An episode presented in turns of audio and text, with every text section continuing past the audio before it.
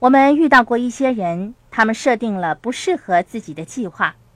在上一个部分，我们就听过有关辛迪申请破产的故事。对许多人来说，申请破产可能是唯一的出路。我知道富爸爸在这方面有很独特的意见。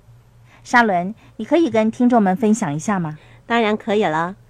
我认为人们必须对自己所做的决定负责任。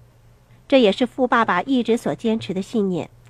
富爸爸认为，如果你掉进了债务的困境，就必须为自己的行为负责任，设法摆脱债务。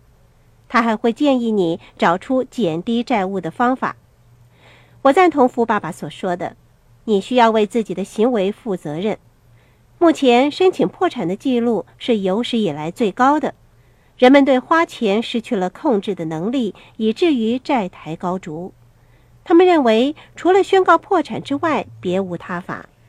而我们发现，只有少数人愿意为自己的行为负责任。不可否认的，在一些特殊的情况下，他们的确是没有其他的选择，宣告破产是他们唯一的出路。